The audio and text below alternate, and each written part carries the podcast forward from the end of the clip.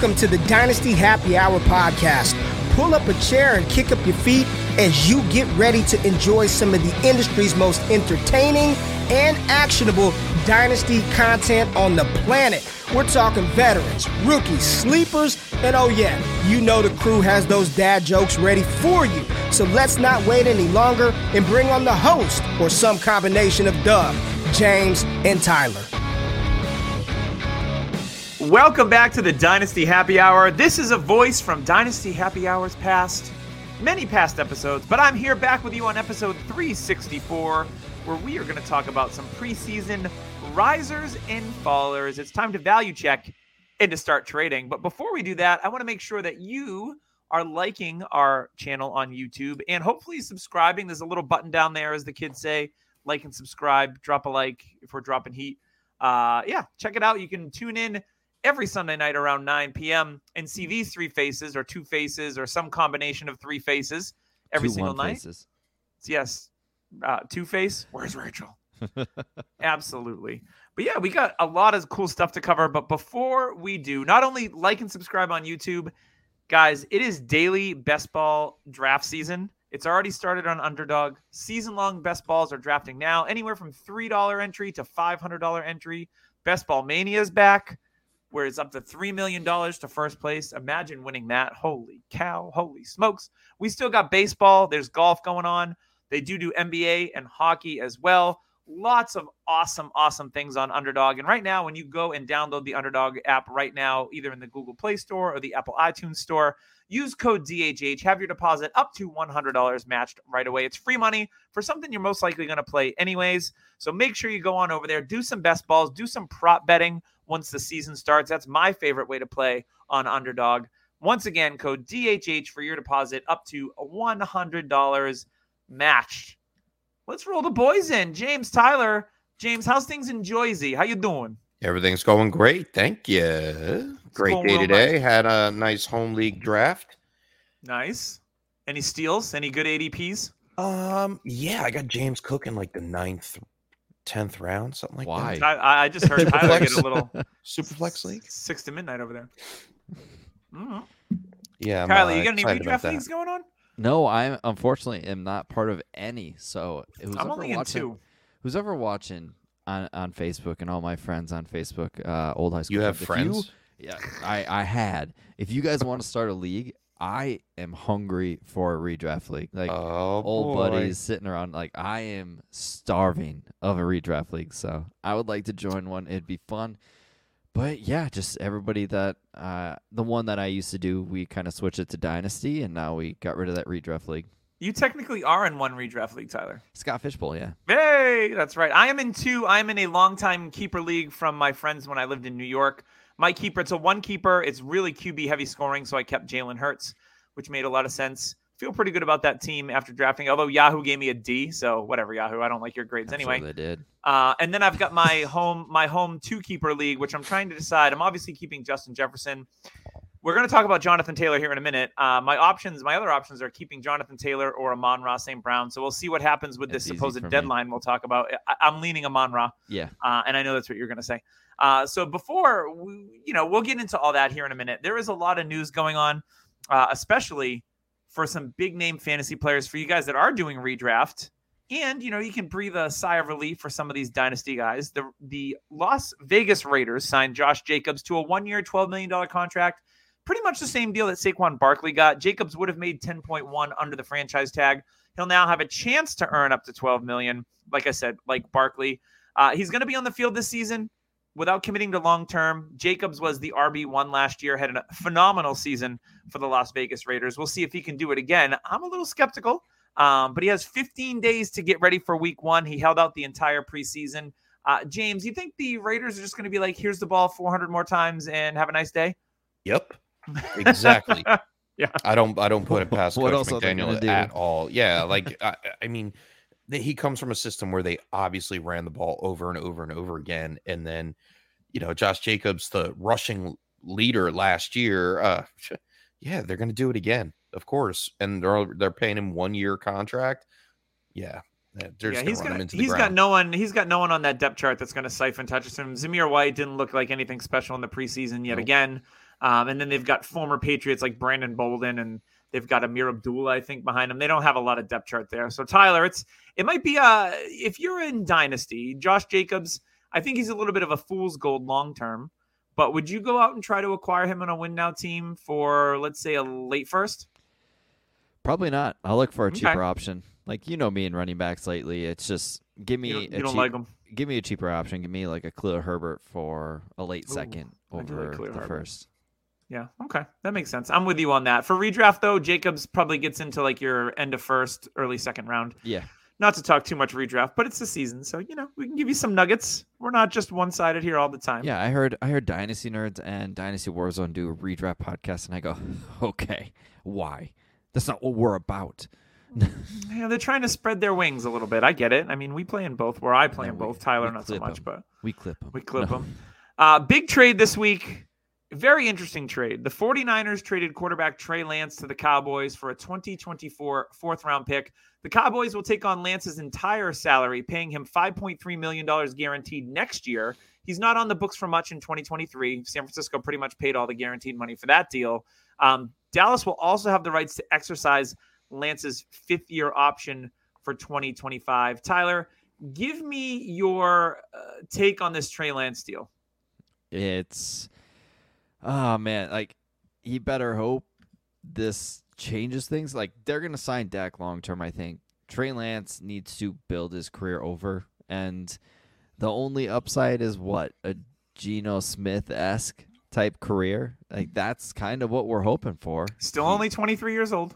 Very young, but the issue is he's only played, like, the stat was nuts. 8 games. Of, like, 400-something pass attempts compared to DTR, who his whole entire college career and preseason is over 1,100, I think it was. Mm-hmm. Like he's got no real reps, and it's really hurting him. He's injured. He's got all the talent in the world. It's just we've seen guys like this, and I was a big Lance guy, one of my most rostered rookies. I started getting out. Hey, didn't you trade Trey Lance for Trevor Lawrence in a league? I did, but then I also traded Trey Lance to you for the 110 in that same league. Yeah.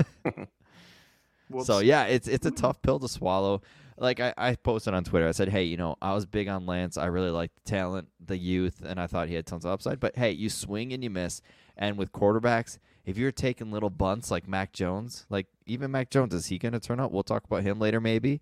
But it's like, It's good. It's okay to take these big swings. Anthony Richardson is a bigger swing than what people are actually thinking. Like, yeah, he's the 104, but he's also had similar reps at quarterback. He's had like 1.5 years of starting, so he's got minimal reps.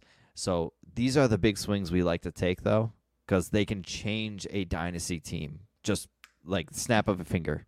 So if you did take the swing, it sucks. You're gonna don't let it change your mentality going into other drafts either. Yeah, like, I had a Dallas fan hit me up because Lance he's my QB5 in a superflex league. So he's like, "Hey, I'm a Dallas fan. I gotta ask, like, what's the price on Lance?" And I'm like, "I don't know. Make me an offer." So he offered me like Michael Wilson, like straight up for Trey Lance, and I was like, "No." But then I offered him back, like, I'm like, oh, what about Tank Dell and some money? And he's like, I wouldn't even do Trey Lance straight up for Tank Dell. And I was like, that's where it is. Like, that's honestly where it is. I was like, no, I feel you. That's fine. I'll just sit on him.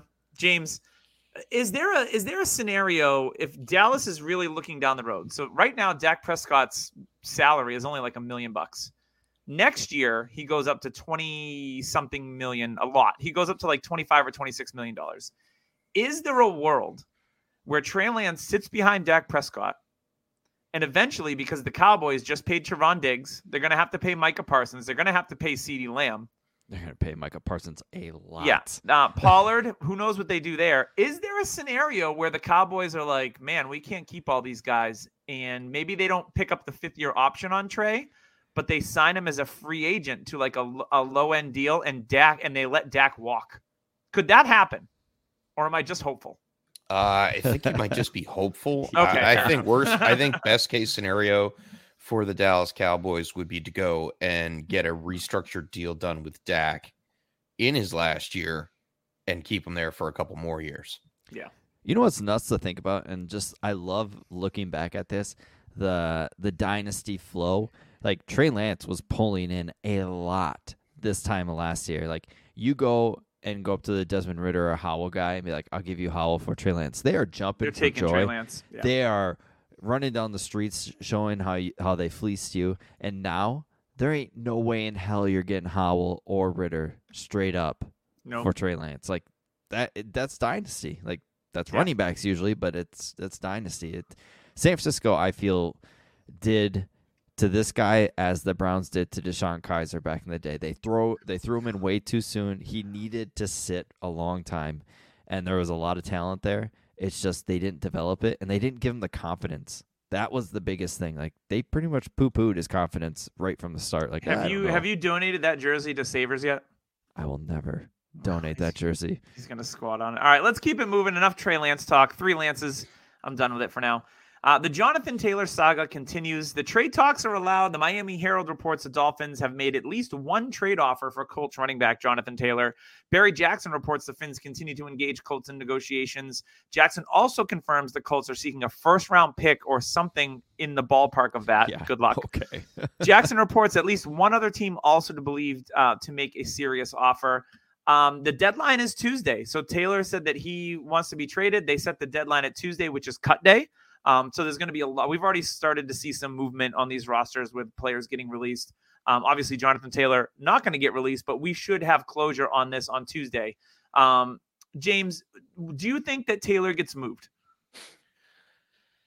I don't think it happens. I know everybody wants it to happen and everybody's eager to see where he's going to go, but the price has to be right. And Jim Irsay, like, he straight out didn't want to trade him first and foremost, and now he's saying, oh, well, yeah, now you can have a trade, but he wants full value for him, and I don't believe... Irsay's also a drunken idiot, so... Yeah, I don't believe that they're going to get full value for him. They're going to have to take some kind of a hit, and I don't know if they're willing to do that, so yeah, no, I think Jonathan Taylor kind of just stays there, or holds out, for that matter. Yeah. Tyler, what do you think? I think he's gone. I think so, too. This relationship is broken. And there's no way, like, Pat McAfee talked a lot about this and how he's like, Jonathan Taylor and his actions have ruined his personality in that locker room. Like, players are like, hey, you know, we're trying to build a culture with a new coach and Anthony Richardson. We got this rookie quarterback who needs anything and everything. And yet you're sitting here pouting in a sweatshirt on the sideline, just acting like, hey, you like, Pat McAfee's like, hey, Austin Ekeler had a phenomenal season, outscored you by a ton. And yet, he got $6 million. Like, he got a pay raise and $6 million, and yet you're sitting here saying you want 17. Yeah, but did ownership make up an injury about him and do all these other things? That's the difference between these two. I think it's all Jonathan Taylor because he switched agents just recently. Because earlier in March he said, "I'm gonna play what I'm getting paid. You know, I signed the contract. That's what I'm gonna do." Switch agents this summer, and that's when everything stopped. That's when he just, like, stopped and like, okay, I'm not doing this. I'm done. And, I mean, he's ruined the relationship with the Colts, so I think he's gone. I think the Colts will get a second and maybe a fifth. Or a player or something. Or a player. Like, if it's Miami, would you be shocked if A-Chain comes in the deal and, like, a third? I feel like it would be like a Mostert or Jeff Wilson. Maybe like or Jim Irsay be like, wow, Savon Ahmed looked really good in the preseason. Throw him in. that is Irsay, but he's honestly got a cool name. I want him on the team. Honestly, if they were like, okay, we'll give you A-Chain and a fifth, I could see that because I think A-Chain is their guy, man. I don't think McDaniel is going to move on from him. But I agree, but the thing is you gotta trade for him. Then he's going to want some type of compensation. Like he's going to want to sign something, so they've got to have cap space. And everybody's like, oh, Kansas City could do it. Kansas City has less than $1 million of cap space. They can't do anything. So it's a tough street, but I do think they will find something because I don't think they're going to go into the season with him. And he might, if not, I think he's holding out till week 8 and he might get traded around the deadline. Yeah. It's going to be an interesting storyline to follow. We're all waiting with bated breath on our RB1s on a lot of our teams. In Dynasty? Yeah. Like, if you were like, okay, I'm going to take the chance. Like, me, I like to take chances. This is a running back on his 4th year. I'm actually not going to take the chance here. But if you had a mid first that could be an early first, would you do it for Taylor? I would give a late first that could be mid. Okay. I think that might get it done because people are same thing. They're freaked out. Like they don't know what's going on. He's going to play next year somewhere, but for sure. The thing is, he's a year older. He's the whole Le'Veon Bell thing is going to scare people. Yeah, I'd give up a late first, a late to mid. That could be mid. I wouldn't give up a mid that could be early. But the person with Taylor ain't touching that. Like that's the issue where we're at in Dynasty. Yeah, unless they just want to move on. That's true. We shall see. In other running back news, just a small trade yesterday. The Patriots traded running back Pierre Strong Jr. to the Cleveland Browns for tackle Tyrone Wheatley Jr. He is the son of former Raiders and running back who used to absolutely buckle people left and right. Interesting trade because it looks like Ty Montgomery is probably going to make the team. Bill Belichick loves Ty Montgomery for some reason. I was actually talking about the running back. I was talking about the Patriots running back room with my cousins on vacation. And I said, one of those guys, I said, I thought it was going to be Kevin Harris that'll get cut and they would keep JJ Taylor. So obviously they made a move already. So we'll see what happens with the rest of the backfield. It's pretty much Stevenson and Zeke anyway. This does add a nice wrinkle for Cleveland. It gives them a player with some speed out of the backfield where they have Nick Chubb. Jerome Ford's been dinged up this preseason. So maybe Strong, maybe he gets a pass catching role along with Felton because that's pretty much where their depth chart is. So nothing crazy here. I actually think it's a better fit for Strong in Cleveland behind a better line. So I like that if you're a Pierre Strong owner. I think he just ganged, as Tyler would say, just a smidge of value, nothing crazy. So very minor trade. We did have a retirement this week. Former Dynasty darling Corey Davis has retired from the NFL after 6 seasons. Jets head coach Robert Saleh said earlier that Davis was a risk of missing week 1 against the Bills, but wouldn't get into specifics. And now we know why. The former number 5 overall pick of the 2017 NFL draft appears ready to call it quits after 6 seasons. I remember that draft very specifically because the 2017 draft was the loaded running back draft. And my beautiful brother-in-law took Corey Davis. And then with the very next pick, I took Christian McCaffrey. And I can't complain. And remember, after year 1, Christian McCaffrey had like maybe 900 total scrimmage yards. He didn't have a great rookie year. Yep. And Corey Davis had he had some injuries, but a very promising rookie career, and you're like, wow, this is going to work. Yeah. I want to throw my shout-out to Nick Whalen, who is a massive Corey Davis guy. He's always been a Davis guy. Maybe Nick Whalen talked him into it. He's like, you know what, this isn't working for both of us. I got your take wrong. Your careers, he had a good career. I won't say it was a bad or he missed, but it was a good one. Yeah, that first year with the Jets, he was serviceable as like a wide receiver 3. I had him on a couple rosters then, and he wasn't too bad. James, any thoughts on Corey Davis other than he will be missed? Rest in peace. Enjoy your retirement. He made money. He got the bag, $10 million a year from the Jets, so he good. If anything, for the Jets depth chart, maybe this is some more targets for Lazard or Jason McCole Brownlee. Hardman, Garrett Wilson. Well, obviously, Garrett. So Jason Brownlee was a guy that has been making noise in camp that I was like, okay, he's going to be the 5th or 6th receiver, maybe practice squad guy. You might not have any hope. He won a spot. Now he won a spot, and there's a chance he could get some playing time. Mm-hmm. Yeah, Jason Brownlee. All right, let's move on to another receiver with a J in his name at the beginning. Is NFL Network's Ian Rappaport reports Jerry Jeudy, James's favorite, hamstring injury, is expected to miss several weeks. That Denver Broncos wide receiver room has been like the ER this offseason. So Rappaport reports Judy's injury is a moderate hamstring injury that puts his week 1 status in jeopardy. However, he also said there's optimism. It's nothing long-term, which we all know how hamstrings and receivers can work in regards to any season-long injuries with him. If anything, with the injuries to Tim Patrick, with the release of KJ Hamler, I'm all in on a Cortland Sutton rebound season. If he's my wide receiver 3-4, I'm cool with it, but I am even more in on Marvin Mims Jr. That's the guy. I got him late in my redraft league today because I was like, you know what? There's targets to be had. And I think once Mims steps on the field, he ain't getting off it. He's a dog. He got smoked last night. Got his face mask pulled back. And like, it was a bad tackle. And the guy actually got ejected for it, but He's been playing a lot more after his injury. He had an early injury in camp. Another guy, Marcus Callaway, that Sean Payton is a fan of. Former preseason legend. He could be a deep ball specialist guy. He's a sleeper now.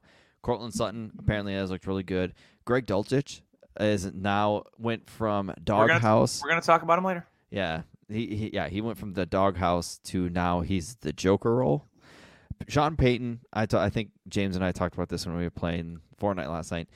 I don't think he's shown anything in this offense. People are saying the offense looks vanilla or anything. Sean Payton's not rolling in with a vanilla offense. He's probably shown maybe 15, 20% of his offense this preseason. So all the Russell Wilson hate, I have heard in training camp Russell Wilson has looked bad.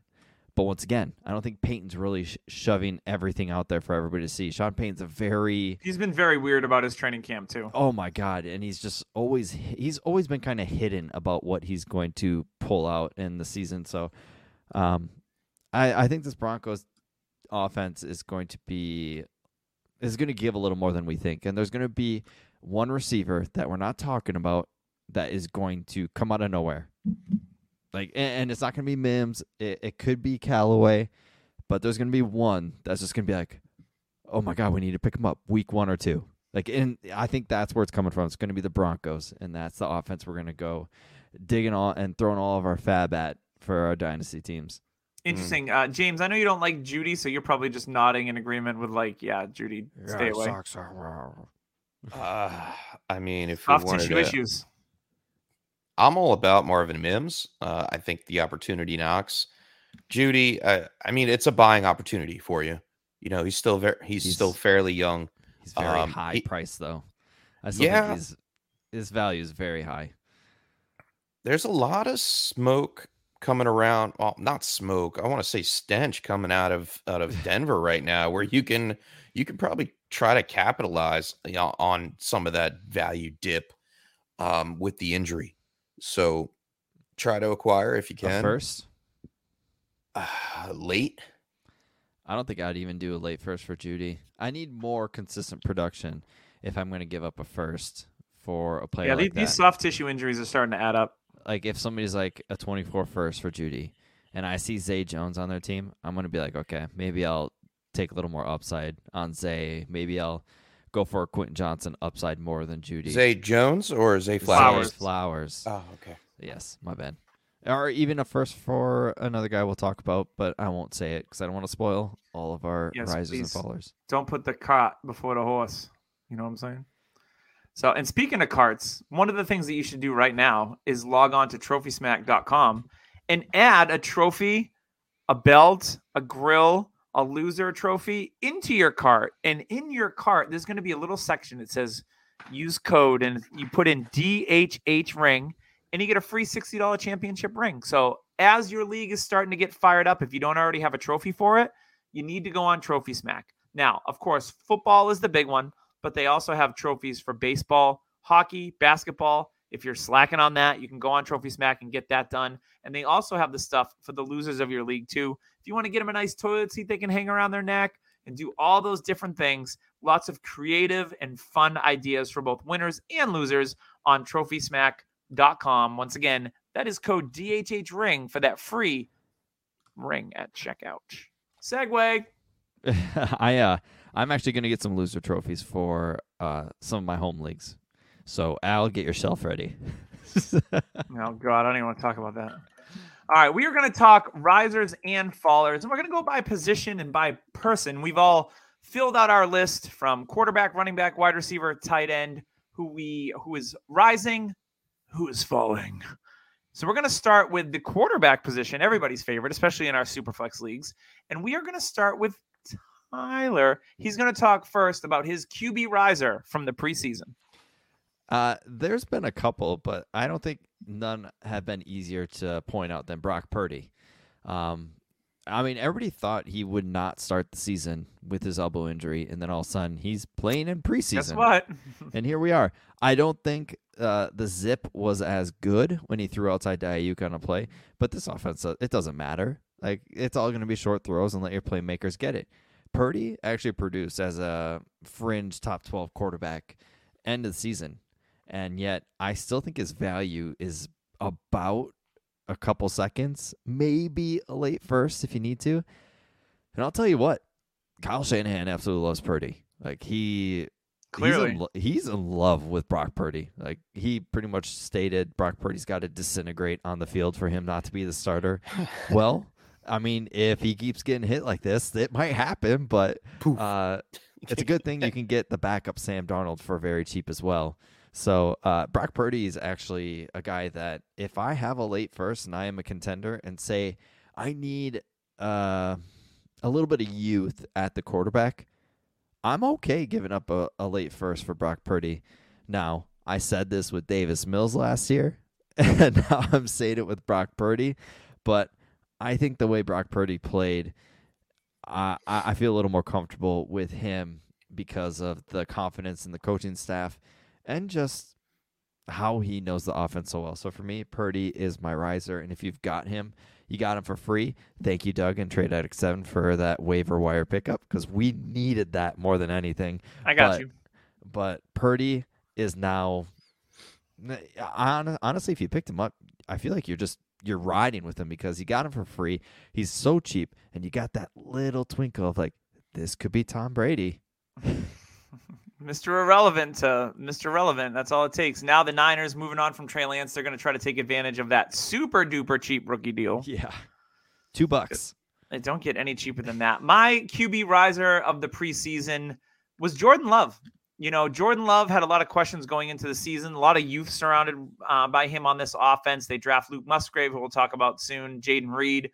They have Christian Watson, Romeo Doubs. They got a lot of first- and second-year players on this offense, but all the reports that I heard when the Patriots did joint practices with the Packers is that Jordan Love looked the part, and I thought he's looked really good this preseason.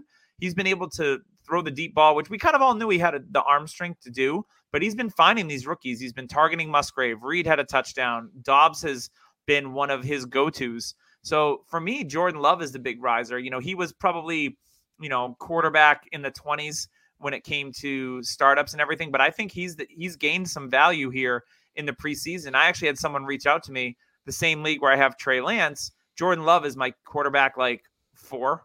And offered me a low ball deal on Love. And I'm like, no, I'm just going to wait because I think that trading him now, I think would be foolish because I think the value only goes up on Jordan Love once the season starts. You know, the Packers are in the NFC North. There's some weak defenses there that he can beat up on. So statistically, I think that he can have a really nice season. I wouldn't be surprised, and this isn't a hot take, I wouldn't be surprised if Jordan Love ends possibly as like a high-end QB2 with the offensive pieces around him and the talent that he has. So I like Jordan Love as a riser just based on the New England Patriots and Packers joint practices, and plus watching the game and seeing what he's doing. Jordan Love, and he gives you a little bit of rushing upside too, which is nice. So he's not gonna be Lamar Jackson or Justin Fields, but if he had 250 to 300 yards rushing, I think that's totally doable. So if Jordan Love hits, can I put him up next to Herbert of my quarterback hit Hall of Fame? I think that's fair. Okay, I just wanted. It just to make took sure. A little bit longer. It was like a really slow swing. I was getting a little like, okay, do I change off my take? Nope, I'm going to stay hard-headed at this. I'm going to stick with Jordan Love. I'm holding. There's Tyler on that hill again. Yep. Oh, just die with my Moncrief picture next to it. Yeah. All right, let's move on to James, who this quarterback is actually on that same team I have Jordan Love. Fancy that.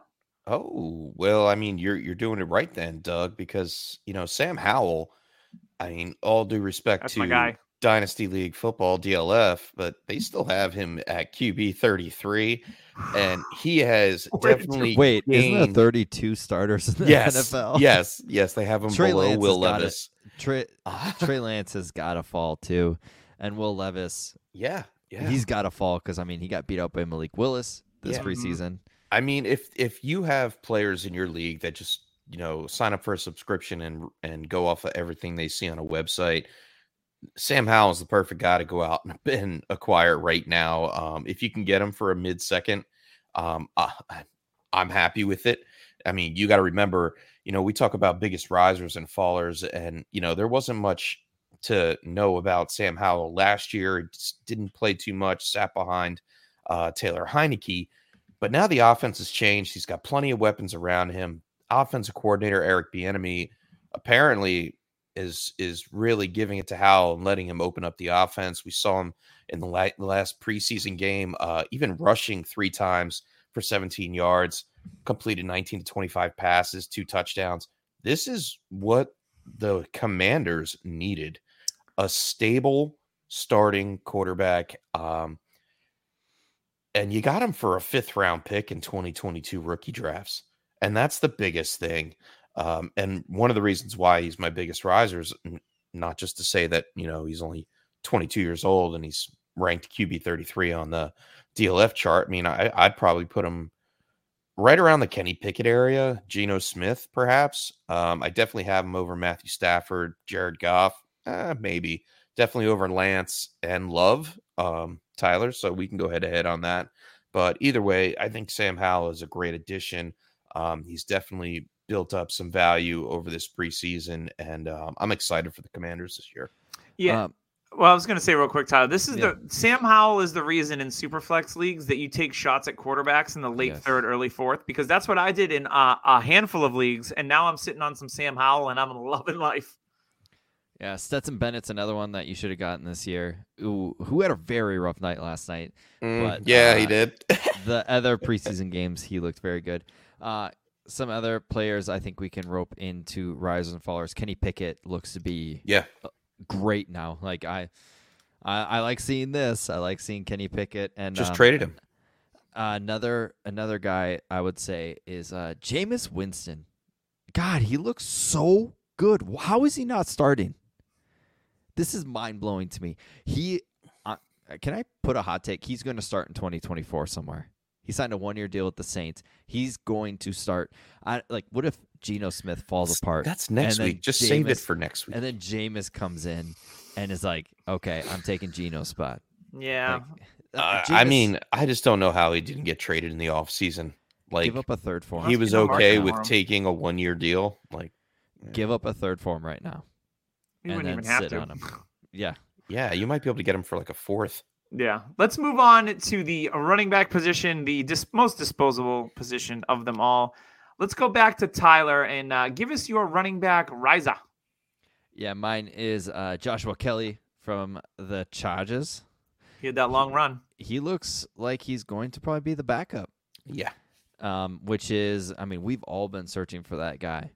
We've all been waiting, like, who's going to be the guy to spell Ekeler. He looked good at the end of last year, too. He did, and I think his main issue was he danced a little too much behind the line his rookie season, and he was a talented guy out of UCLA, but it was all like, okay, just stop the dancing and push forward, and that's what it looks like he's been doing. The Chargers' offensive line also is getting healthier, which hopefully it stays healthier. That is the Chargers' issues, but Joshua Kelly, if you can get him for a fourth, maybe even a late third, you could probably use him in some spells. Especially if you own Ekeler, I think it's worth paying. 100%. So, because you just never know. Eckler's been very healthy for a smaller man, so you just never know. And I think they're not going to give him as big of a workload either. I think they want to disperse it a little bit more under Kellen Moore. That would not surprise me whatsoever. So my running back riser was a guy that I heard early in minicamp. I think I was listening to Sigmund Bloom and Cecil Lammy. So good. On their podcast. And of course, it's what Cecil that's plugged into the Broncos, right? So he mentioned the name Jaleel McLaughlin. And he's like, yeah, this kid, Jaleel McLaughlin, undrafted rookie free agent's been really popping in minicamp. So I was like, huh, okay. I put in for him in a couple of leagues because you don't have to cut rosters for a while. And I was like, you know, once I hear a name, I'll speculative add. Now in the preseason, it's been Jaleel McLaughlin season. The kid's going to make the roster. He looks really, really good. He's been active in the passing game, averaging almost 5 yards a carry. He scored, I think, 4 total touchdowns in the preseason. We all know Javante's coming off the knee injury. He's the number one guy. There's been some people that have said that, like, Jaleel McLaughlin might get, like, starts at some point. They all have Samaje Perine, which Perine is Perine. He's the average NFL running back, but Jaleel McLaughlin has the juice, and that's the difference here. So I've added him in pretty much every league that I've been able to, and I would recommend doing the same. If you have waivers that haven't run yet and Jaleel McLaughlin is available, stash him on your taxi. The kid looks really, really good. He can catch the ball. He's got nice hands. He's got speed. He's got power. Just a really fun player to watch. And I know it's the preseason, so I'm not getting too hyped up, but for a free square to put on my taxi squad and see what happens, especially at the running back position, I'm all for it. So Jaleel McLaughlin is my riser, going from who to rosterable. Nice. James, right, who you got? James, I got the tank, baby. Tank Bigsby. and Frank the Tank. Frank the Tank. Doom, doom, doom, doom, doom. No, I listed Tank Bigsby as my biggest riser at running back, not only because, you know, he's doing great things in camp, but obviously I had him really, really low in my pre-combine rankings. Remember. Yeah, I remember this. Running back 11, and he was four for me. We both scoffed at you for that one. Yeah. I'm sure. And hey, I will eat that humble pie. All right, he got the third round draft capital, which is, you know, it tastes like pretty crappy. But he's definitely carved out a role in the offense alongside ETN. And for all of us that know, Doug Peterson loves a running back by committee. He probably created the running back by committee when he was in Philadelphia. He was playing quarterback, actually. Yeah. He's like, no, get this guy. He's like, no, get the other running back. Somebody else in. Get here. So progressive. But opportunity is definitely knocking for Bigsby. And I mean, pass catcher. I think he's very valuable in that sense. You know, we looked for Travis Etienne to open up the field receiving, and he doesn't want to do it. Like we've talked about it endlessly on the show, where he's kind of afraid to catch the ball. And I think Tank Bigsby, with the size, speed, and ability to catch the ball, I think he's carved out a role, and he is going to continue his climb the way he's been doing it throughout the preseason. They're a perfect combo. Like that's it. They work so well together. Yeah. Watching the preseason game, it reminds me of like Javonte Williams and Michael Carter when they were in college together. It's a new rom-com. It's actually Travis and the Tank. Travis and the Tank. It's like a cop. It's like a cop rom-com. There it is. Travis and the Tank. Yep. Travis is like the good cop and Tank's the bad cop. That was exactly what. 100%. Travis comes in. Hey, what's up, man? Hey, no, we're not talking to him. Tank's like, you don't tell him shit. Exactly how it is. All right, God. Let's move on to wide receiver. I'm gonna mix up the flow here, and I'm gonna take mine first. My biggest riser in the preseason is Jahan Dotson, not only because of the Terry McLaurin toe injury. Obviously, I think that makes Dotson the number one guy there. Obviously, if McLaurin misses any time, but I really like what I'm seeing out of Sam Howell. I'm liking what I'm seeing out of this Eric Bieniemy offense. You know, his first year as a Commander's OC coming over from Kansas City. And Jahan Dotson is a guy that I liked a lot going into his rookie season. He looked really, really nice. He can do a little bit of everything. His reception perception profile is super solid. I think he is a year two receiver that has a chance to really pop and be a 1A to McLaurin's one. You know, with Dotson, he's a little bit more of a McLaurin is a great player. He's one of my favorite receivers, but I think Jahan Dotson can just give a little bit more explosiveness and do a little bit more than McLaurin can do. And I think this is the year that we're going to start to see that. So Jahan Dotson for me is my biggest riser, because I just think that this offense is going to be much, much improved. And I think Dotson is, you know, we always see a second year receiver make that leap. And I'm sure Tyler's going to talk about one here in a second. But I think the guy for me out of all these guys that haven't popped yet is Jahan Dotson. So I would gladly give up a late first for Dotson at this point. Easily. Like he's a major target for me before the season even starts. He's one of those guys that I want to get my hands on before anything happens. He started with 7 touchdowns last year, really quick out of the gate, but didn't really produce yardage. At Penn State, he was known as a deep threat, and he's kind of shown everybody like, hey, I can run routes, I can do everything. So yeah, and Sammy Howell's got a nice deep ball. So yeah. Oh yeah, he does. Yeah, let's go to James on this one. Who's your wide receiver riser? Well, he's definitely not a second-year player, but he has been out of the league for 2 years. Calvin Ridley. What's over-under on this? Over-under on... Yeah, right? Should we have an age over-under? What's the prop bets? Tell Ridley. He'll probably put some money on. Yeah, well, we all know what happened last year. He got suspended and panhammer. It was dumb, by the way. Yeah, made an example out of, which obviously no one paid attention to. Detroit Lions, but he's definitely cemented himself as the wide receiver one in the Jags offense, and that's no easy feat because remember Christian Kirk, a low end wide receiver one last year. And we also had Evan Ingram popping off in that offense, along with who else? Zay Jones. Yes, Zay Jones. I think Calvin Ridley has just separated himself. You know, the reports out of camp saying that he just catches everything. He looks like the best player on the field. And he's 28 years old. So he's in his prime. But James, he's 29 because his birthday's in December. He's going to be 29. He's an undrafted free agent in 2024. I'm scared. I'm scared. I think it's now is the time to jump on Calvin Ridley. And the reason why I have him as a riser is because I was not touching him with a 10-foot pole. I wanted to see it to believe it. And, man, it is real what he has been doing in camp. Now James would touch him with a 6-inch pole. I would touch him with a end of the first pole. 5 and a fourth. End of the first pole for Calvin Ridley. We call that a quota. He's currently wide receiver 34 on DLF, and I think he should be much, much higher.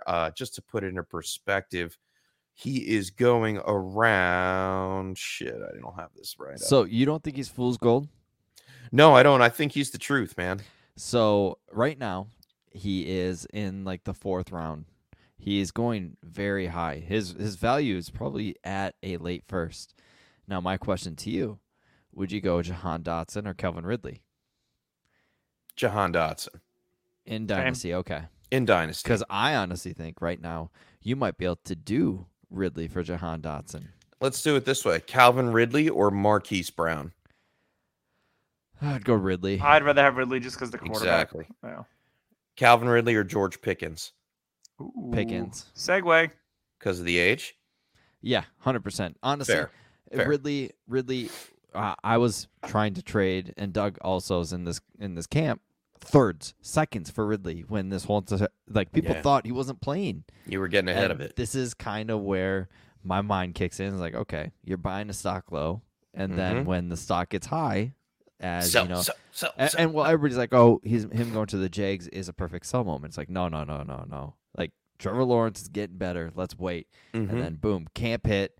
One video rolls out, and he's a top 15 receiver again. It's like crazy how that happens. Yeah. So, for me, it's like, okay, I bought for cheap. Now I'm selling for top value. And if I can kind of go to my riser and George Pickens, I would do that. And George Pickens is my riser. And honestly, it's not because I like George Pickens. I have there is a red flag for me that is the separation. And yes, it is an issue. Like, he does not separate well. He bullies people, but man, if he's going to keep catching the ball like he is and showing separation doesn't matter, sometimes you just got to be like, screw it. He's just that good. Like, Mike Evans was not a great separator. And you know what Mike Evans did? He just was taller than everybody else and could go up and get it. And fall directly to the ground. I like the Pickens take, man. I'm a firm believer that he takes a big step in year two. And I think it's just because the whole entire thing is Kenny Pickett. Yeah. Can Kenny Pickett take a leap? And I know I was quoted last year saying he could be a poor man's Joe Burrow. And it looks like it could happen. Maybe the gloves are magic. Who knows? Poor man Ryan Tannehill. But oh god, that's an insult. But George Pickens, he looks to be Kenny Pickett's favorite weapon, and Deontay Johnson's still gonna get his. He'll get 7 targets a game, but Pickens, man, he has a chance to have 10 plus touchdowns in a season and like 1,000 yards. But he's gonna get his, and he looks legit. I like it. Now let's move on to my favorite position, which is the tight end. And I'm going to let James kick this one off because he stole my guy. I am so deep. So deep in love with this man. Yeah. And not only is he the talk of camp, I think he is the talk of the NFL throughout preseason. This guy has gotten more hype, and well, rightfully so. Sam Laporta, he has really turned heads. I know people in the redraft circles, they're talking about taking him in the top 12 tight ends, and I certainly did take him. That's the only person you've been talking as my tight end 2 today. I took him as my tight end 2 today, and I reached a little bit just to make sure I had it in a tight end premium superflex draft. But with Williams out, he's going to take an early leap in production, I believe. He's already been named the number 2 target for Jared Goff. The offense is built for offensive production more so than slow pace of game. So we should just say a high pace of game with all the passing targets, moving the ball around. He can be utilized in the red zone. He's got the draft capital behind him. And sure enough, his value right now is still rather low. Cheap.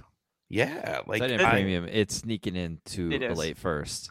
So, and I'd be happy to pay that if I was in a tight end premium league. And Doug, would you give a late first for? That's a dumb question. I mean, well, here's the thing. I already have him in all my leagues. Wait, didn't we just do that in the draft in the post draft? Here's the thing with Laporta, and I'll piggyback on it just a little bit. The thing with Laporta, Detroit Lions tight ends had 12 touchdowns on that team last year, and with very little talent. Yeah, Zylstra had 4 in a game. I think. And they also had Jamal Williams have 18 touchdowns. Well, he's gone. There's no defined number 2. Hopefully it's Jahmyr Gibbs is the number 2 target for the time being, right? We don't know that, but it's Amon-Ra. They don't really have, they have Marvin Jones, Josh Reynolds. You can't rely on those guys. It's going to be Laporta. It's going to be St. Brown, and it's going to be Gibbs. So for me, Laporta, and I was talking to my brother-in-law because he's like, well, tight ends take, 3 years to hit. And I go, this class is going to be different. This class. You just watch. I said, I am heavily invested in Laporta. I'm heavily invested in my guy, Michael Mayer. I have in some leagues like Kincaid. I don't have any of because I didn't pay that price, but I know Tyler did. But I would not be surprised if this. I think this class is so special that this will be the exception to the rule, where these rookie tight ends, you're going to see at least, let's say, 2 of them to have a tight end one season, and I don't think that's massive. And but I don't think that's a stretch. When I think Laporta is going to be one, and then I think it's going to be some form of Kincaid, Musgrave. I don't know if Mayer's going to get there in year 1, but he's got opportunity. Here's the thing. These rookie tight ends are all walking into situations where they're the starter, more or less, right out of the gate, which we don't normally see. So I love this. I'll go on to my guy. So my guy is Luke Musgrave.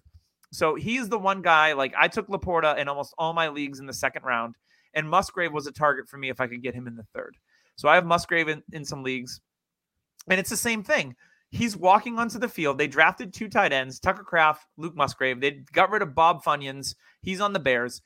Nobody on the depth chart. Luke Musgrave is one of the most athletic tight ends in this draft. We look at Kincaid and his athleticism. He didn't test at all. And Musgrave didn't really either. But Musgrave, he passes the eye test when you watch him in preseason. He looks like that guy that can stretch the field. He can create separation against linebackers and safeties. And he's going to be Jordan Love's safety valve along with Jaden Reed. So I think that Musgrave is set up in a sweet position as well to be successful in year 1. And he's my riser as well, because I think Musgrave was in tight end premium leagues. He was going in the 3rd. End of 2nd. Yeah. End of 2nd, mostly in the 3rd from the leagues that I was in. If I'm in it, it's end of 2nd. Yeah. But now if you redrafted, he's going at the end of 2nd. So he's gained some value here in the off season. And I think Musgrave, I know people in redraft that are excited for Musgrave too, much like they are at Laporta. Musgrave is my riser for sure. And Tyler, you've got a good one as well. Yeah, Jake Turd Ferguson is mine. And honestly, he's Dalton Schultz 2.0. That's what he is. Dalton Schultz. And Dak has talked him up because you know what? Dak loved Dalton Schultz. Dalton Schultz was just in the pocket, sitting there, waiting for those 8-yard passes, just accumulating. That slightly more athletic Jason Witten to break open. I do think Jake Ferguson is a little more athletic. I do but too. That's not saying much when it comes to Dalton Schultz or Jason Witten, especially Jason Witten. But Jake Ferguson, he has become a big-time weapon for Dak. And what Dak did a lot on the 2-minute drills when they're, before halftime or end of the game, he dumped it off a lot. 8-yard passes, 10-yard passes, tight end, middle of the field. And that's how Dalton Schultz, I feel like, accumulated all these stats, was just like, oh my God, you just had 4 catches for 40 yards on this 2-minute drive. Like, that was Dalton Schultz in a nutshell. And that's going to be Jake Ferguson. And he's dirt cheap. Jake Ferguson is like a 3rd-round pick value-wise right now in a tight end premium. And you're probably going to get a tight end 1. So that is probably my cheapest option for tight end. I have him in a lot of spots. I held him. And, he's probably going to get some spot starts here and there in UDPL especially because I have Evan Ingram. So might need him. Took him today too. Oh, my. We all know you did. All right. It is time for a quick ad break, and then we're going to shuffle along with our followers because we're running a little long. So we're going to tighten it up. And you know how you tighten it up? You use Manscaped. You use your lawnmower 4.0. It's got a light. You can submerge it in the water. It's waterproof. So don't worry about being all wet and getting ready to shave. You can do it. It'll handle it. Silky smooth.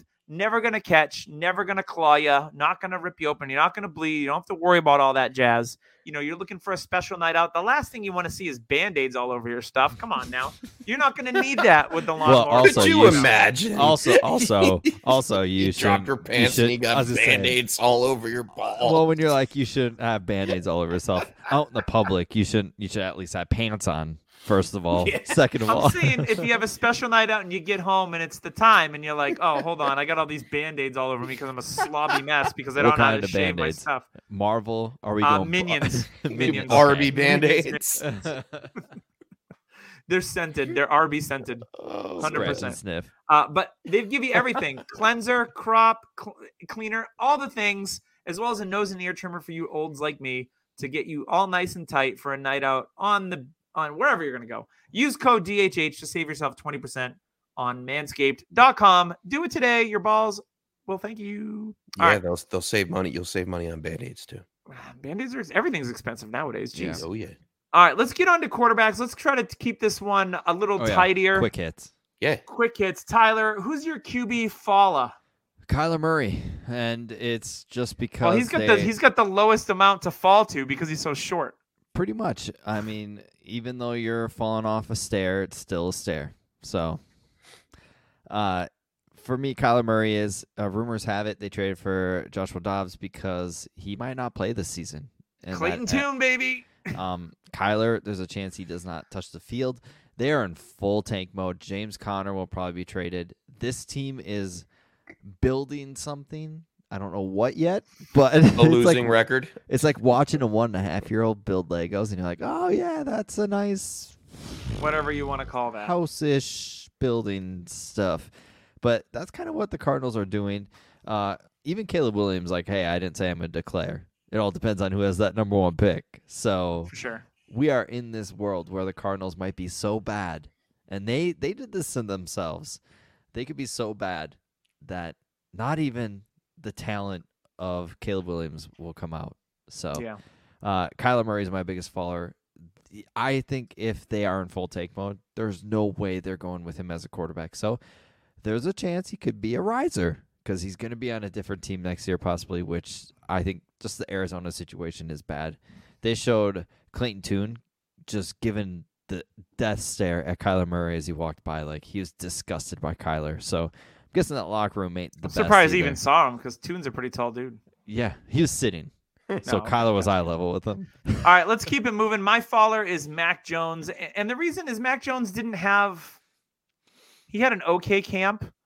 You know, I think there's a lot of questions about this Patriots offense and especially this Patriots offensive line. And I think that's traded for somebody. Yeah, well, yeah, who's from the Vikings, a 6-round pick, something low. Pick. Well, their depth on their offensive line is one of the worst. Speaking of Band-Aids, they're just much patching this up. So my concern for Mac Jones isn't. I still believe in the talent of Mac Jones. It's the line in front of him and the lack of depth. Bill O'Brien, first year as OC. I hope it goes up. I think this receiver room is a little bit more talented than a lot of people think, but Mac Jones hasn't done himself really a lot of favors here in the offseason. So he's my faller, even though it's a little bit. It's not a huge gap. Mac Jones was the first one that came to mind for me. James, who you got tumbling down? I think we've already talked about this. I mean, we've talked about him, so I'll make it really fast. It's Trey Lance, and for good reason. Yeah. He couldn't beat out Brock Purdy. He couldn't beat out Sam Darnold. The best football thrower in San Francisco history. He's getting paid $5 million to be the backup behind Cooper Rush. I don't think Cooper Rush actually loses his job there to Trey Lance. And guess what? You can't sell him. The window has been shut. You got to hold. You have to hold and hope that something happens, which is unfortunate to say, but you're not getting back any of the value that you had given for Trey Lance. And for reason alone, I'm not taking a 4th round pick for Trey Lance or a 3rd round pick for Trey Lance. It's just not happening. And you obviously paid the 102, 103 in your rookie drafts when you got him, or even more than that before all this debacle happened. So I am out on Trey Lance. I have one share with who I will be holding on to for the unforeseeable future because guess what? Can't do anything with him. That is true. I'll go to myself for the running back faller. For me, it's DeAndre Swift. You know, I love Swift's talent. I think we all do. That's never been the question. The question is the fit and him staying on the field. Now, reports out of Philadelphia is they might be one of the teams that's interested in Jonathan Taylor. Wouldn't that be a bitch if he went there? Swift's only on a one-year deal. Swift is on the last year of his rookie deal. Maybe he gets traded to Indy. Now that would be nice. That would be a win if he went there because they don't have much. Question mark why he's been traded so much though. Yeah. So anywho, so with the Eagles, you know, we're seeing Kenny Gainwell get some steam. They have Rashad Penny, who, when healthy, is a solid running back. We just don't know how they're going to use DeAndre Swift. They don't typically throw to the running back position, so just a lot of unknowns. And I think he's been the big faller. He hasn't done anything special in camp, and the buzz seems to be about everyone else but him. So, yeah, that's my concerns with DeAndre Swift. Tyler, who you got as your running back faller? Travis Etienne. It's all because of what we mentioned with Tank Bigsby. I think the dreams of him being a full-time running back are out the window. I think Tony Pollard will probably have a little more touches than Travis Etienne this season, but he's a fine player. I just don't think he's in that RB8 area, which everybody was taking him at. He's more of the RB12 to 15 range. But if you had him, your sell window is closing very quickly because his value will probably more than likely drop due to the production. Yeah. James, who's your running back faller? I know this looks like one we've already talked about a little bit here. Yeah, and I'll elaborate why. Fruit. And it's Jonathan Taylor. He is low-hanging fruit. And it's not because he's not the biggest faller. He isn't the biggest faller yet. He could continue to drop in value. But I'm considering buying right now. You know, we talked about it all last season. We busted Tyler's chops about, you know, he said, sell Jonathan Taylor, sell Jonathan Taylor. I had Guess what? For 2 years. He is not going to retake his RB1 value in Dynasty probably ever again. Already listed at RB3. We don't know where he's going to play, if he is going to play this year. Only has 1 year left on his contract, but he's only 24 years old. He can revamp that. So yes, he has fallen in value. It is, I believe, a buying opportunity for Jonathan Taylor, and I'm okay with giving a first because I know what he could do on the field. In the two seasons prior to him missing a bunch of games due to injury, he was a top six and the number one overall in PPR scoring. So, yeah, Jonathan Taylor, he's going to land somewhere, even though I said he's probably not getting traded this year. He'll land somewhere next year, and you will be happy you bought in now. You know what's funny is everybody says 30-year-old for wide receivers, the age where nobody wants to trade for them. 25 is the new running back age where you see that age number, and you legit go, they got one more year, and then they're done. Like that's where we're at with running backs, and it's gross. Unless they're exceptional, which there's very few like right Barkley now. Like so. Barkley and McCaffrey, I think, is there. McCaffrey, I think, has like 3 or 4. All right, let's move it on to wide receiver. Now, all three of these names all have injury concerns. I'll start with mine first, and it's Kadarius Toney. I actually traded Kadarius Toney off my roster because I am just done with Kadarius Toney. I'm done hoping. I'm done with the, like, he looks electric with the ball in his hands or his balls in his hands. I mean, he pretty much does that more often than anything anyway. He probably sprained his perineum just standing there. So for me, Kadarius Toney is a guy I just don't want anything of. And if I'm wrong, okay, I'm fine with it. But the guy's never healthy. He's never on the field. They gave him very few touches in the Super Bowl. I don't think they're going to revolve their offense around him like they've been get out of here with that. I wanted out from Kadarius Toney, so I put him in a package deal and sent him to another team. Adios, KT. Bye-bye. 100%. Yeah. I think I sold him this week as well. Yeah, Damon got a trade offer to get rid of him in that said league, Doug, and he said, no, thank you. And I was like, you're overthinking this. Get rid of him as quickly as possible. Yeah. Especially getting a second-round pick, even a 25-second-round pick that was included in the deal. I'm like, Damon, do it. Do it. If you're listening to this now, do it.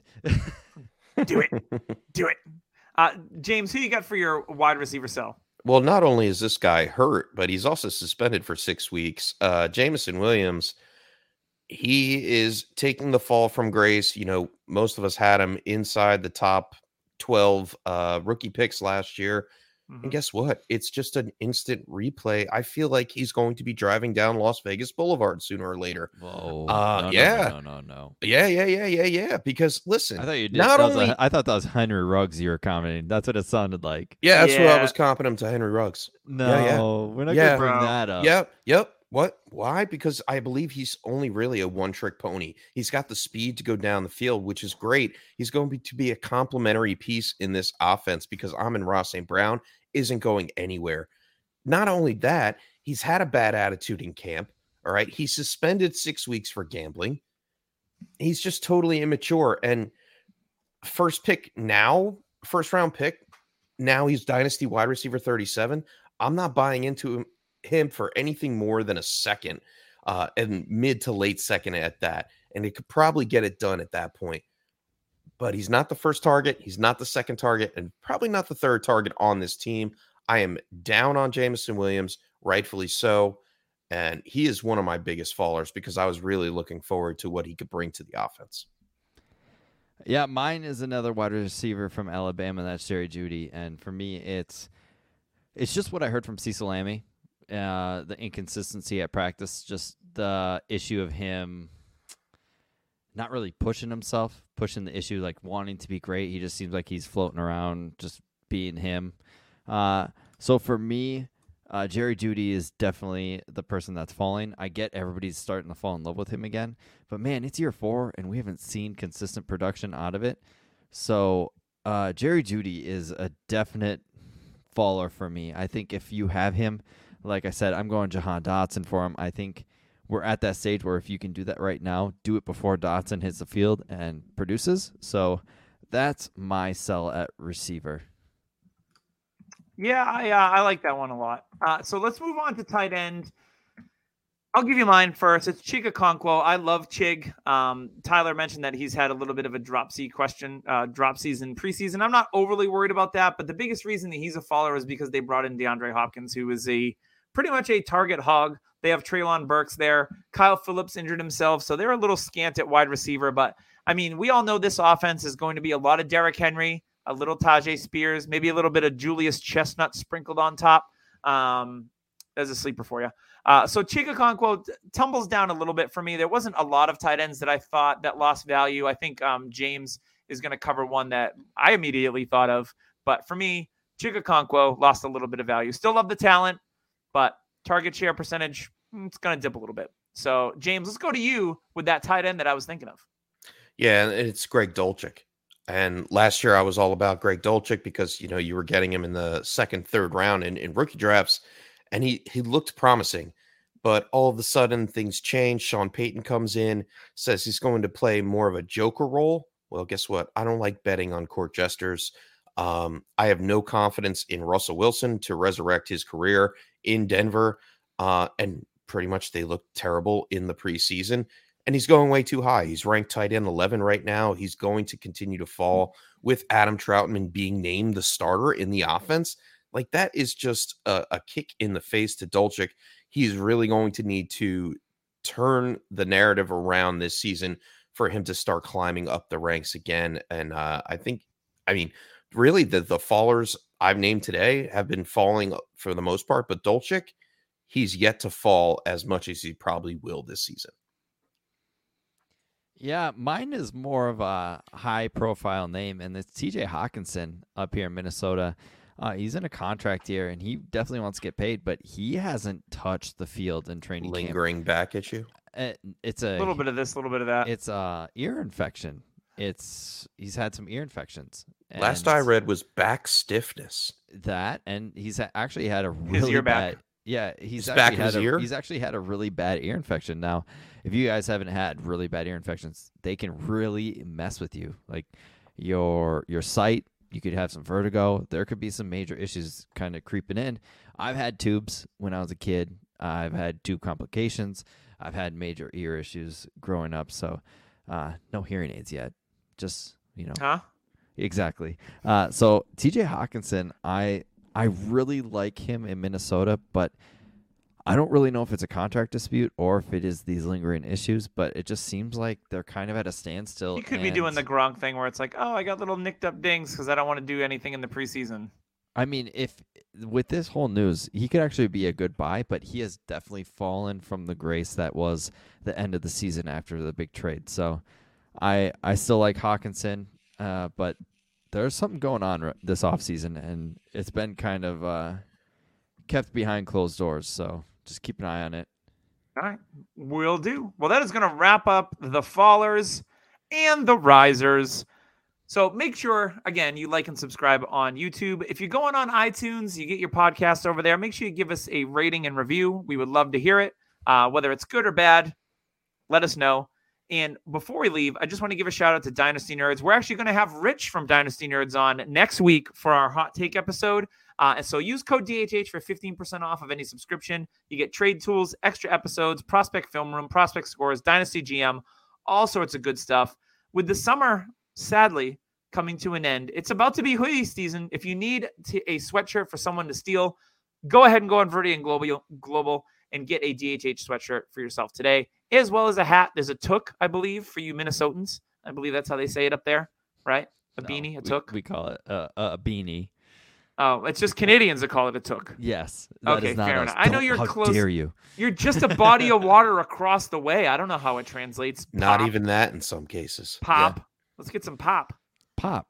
You mean when you're soda? Up here, you like that, right? Yeah, I'm used to it. Western New York is a pop too. Yeah, Pennsylvania does it as well. So it's not too far off. So make sure you go check that out as well. That is going to wrap us up for this week. Next week is Hot Takes with Rich Dotson from Dynasty Nerds. It's going to be one of our funnest episodes of the year. So make sure you tune in to DHH next week. We'll see you later.